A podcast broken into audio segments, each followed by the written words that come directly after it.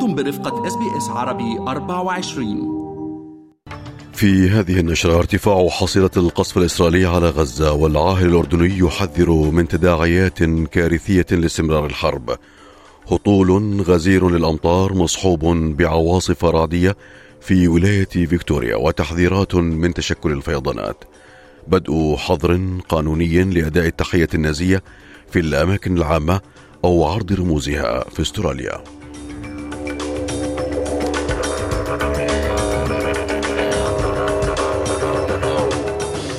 علاء التميمي يحييكم وعليكم تفاصيل النشرة. حذر العاهل الأردني الملك عبد الله الثاني اليوم وزير الخارجية الأمريكي أنتوني بلينكن من التداعيات الكارثية التي تترتب على استمرار الحرب الدائرة في قطاع غزة. وحسب ما ورد في بيان نشره الديوان الملكي الهاشمي، فقد أكد الملك للوزير الأمريكي على وجود حاجة ملحة كي تستخدم واشنطن نفوذها للضغط على إسرائيل للتوصل لوقف فوري وشامل لإطلاق النار في غزة، مشددا على ضرورة وضع حد للأزمة الإنسانية المأساوية في القطاع، وعلى رفض الأردن الكامل للتهجير القسري للفلسطينيين. والتقى بلينكن بالملك عبد الله الثاني في الأردن كجزء من رحلة تستغرق أسبوعا، حيث سيتوجه أيضا إلى إسرائيل والضفة الغربية وقطر والإمارات العربية المتحدة والمملكة العربية السعودية ومصر. عن زيارة بلينكن قالت مراسلة SBS عربي 24 راما يوسف في رام الله: كان من المتوقع أن يتم التوجه لمدينة رام الله لإلقاء الرئيس محمود عباس في ضمن هذه الزيارة، ولكن التغيرات الحالية لربما والأحداث الميدانية تؤخر أو ربما تؤجل من زيارة بلينكن لبعض المناطق، كما جرى الأسبوع الماضي. زيارة بلينكن كان من المفروض أن تقام في الأسبوع الماضي، ولكن ما حدث من أحداث دامية من لربما عدد كبير من السياحات للضفة الغربية منع زيارته وقام بتأجيلها لهذا الأسبوع. هذا وقد وصل بلينكن قبل قليل إلى الإمارات العربية المتحدة في إطار جولته بعد تحركه من قطر.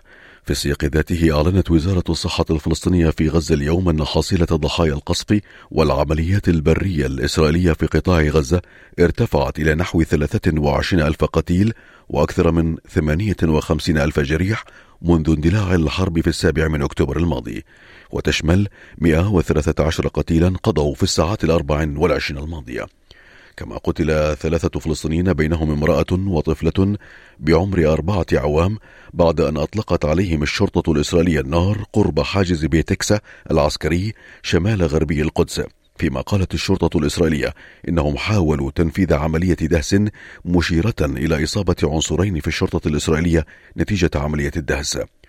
على الجانب اللبناني، قال المتحدث باسم الجيش الإسرائيلي أفخاي أدرعي إن الجيش الإسرائيلي هاجم خلية تم رصدها في منطقة قرية مروحين اللبنانية، فيما أضاف أن طائرات حربية إسرائيلية أغارت على عدة أهداف عسكرية لحزب الله، من بينها مواقع مبنية في منطقة اللبونة ومجد الزون وبنت جبيل في جنوب لبنان.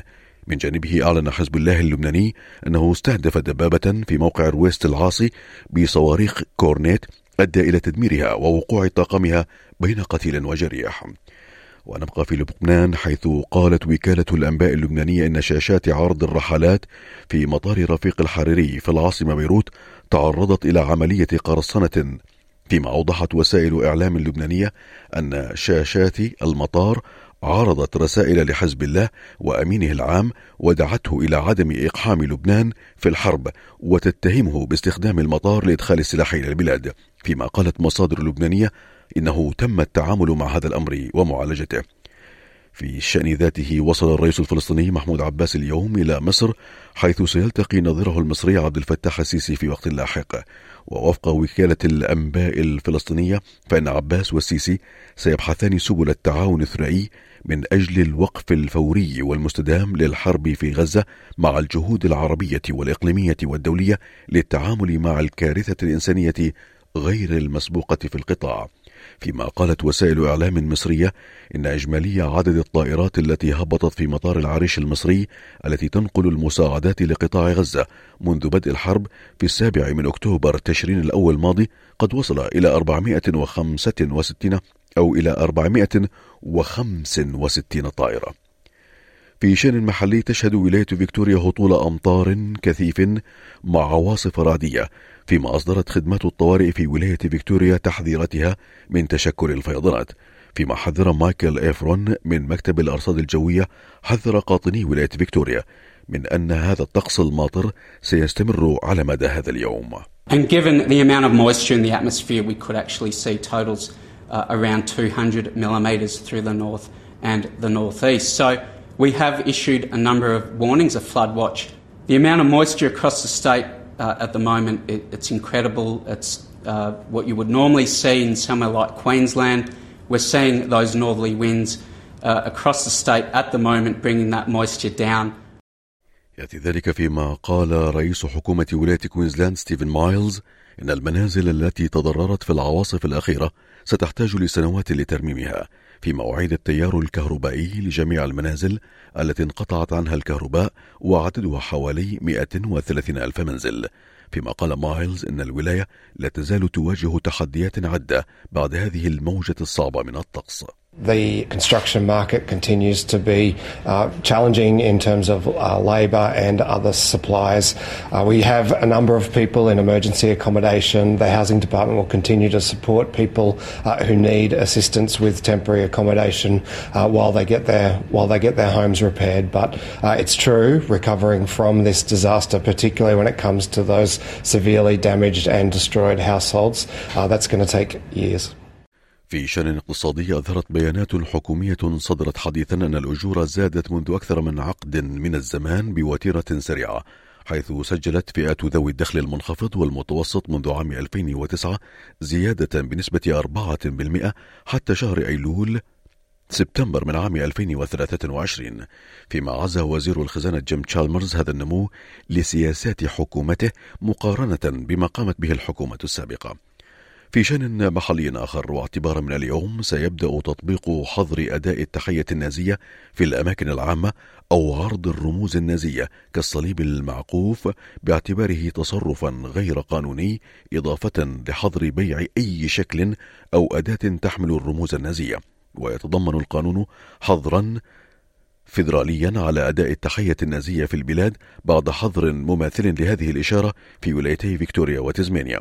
وقال المدعي العام مارك دريفوس إن القانون يرسل رسالة صارمة لأي فرد في أستراليا سيقوم باستخدام هذه الرموز أو الاحتفاء بهذه الأيديولوجية. في شأن آخر، كثف الحوثيون في اليمن هجماتهم على السفن في منطقة الخليج، ما أثر على ما نسبته حوالي 30% من تزويد النفط والغاز الطبيعي المسال، إضافة إلى سلسلة توريد الغذاء العالمية عبر قناة السويس التي تربط البحر الأحمر بالبحر الأبيض المتوسط.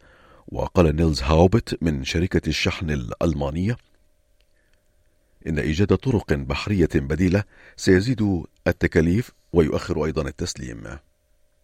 If you look at the travel time, which is in some respect now double, triple the time to the Eastern Med, normally it's 10 days through the canal. Now it is 18 days longer. So that means additional fuel cost. And then if you look at the fuel prices, and everything for us started on the 18th of December, we had a two-digit million amount of US dollars addition for fuel cost. في أسعار العملات، بلغ سعر صرف الدولار الأسترالي مقابل الدولار الأمريكي 67 سنتا أمريكيا. في أخبار رياضة، تأهل فريق ريال مدريد حامل اللقب إلى الدور ال16 من مسابقة كأس إسبانيا لكرة القدم عقب فوزه على أراندينا من الدرجة الثانية ب3 أهداف مقابل هدف واحد. إلى درجات الحرارة المتوقعة لهذا اليوم كما يلي: في بيرث الجو مشمس 35 درجة، في أدليد أمطار صباحية متوقعة 24، في ملبورن أمطار مصحوبة بعواصف متوقعة 22 درجة، في هوبرت الجو ماطر 19، كيمبرا أمطار غزيرة وعاصفة متوقعة 24 درجة، سيدني الجو فيها ماطر 29، بريسبن أمطار متفرقة 30، أخيرا في داروين أمطار متفرقة وعاصفة متوقعة 33 درجة مئوية. كانت هذه نشرة الأخبار، قرأها على حضراتكم علاء التميمي من SBS Arabic 24. شكرا لإصغائكم. هل تريدون الاستماع إلى المزيد من هذه القصص؟ استمعوا من خلال أبل بودكاست، جوجل بودكاست، سبوتيفاي أو من أينما تحصلون على البودكاست.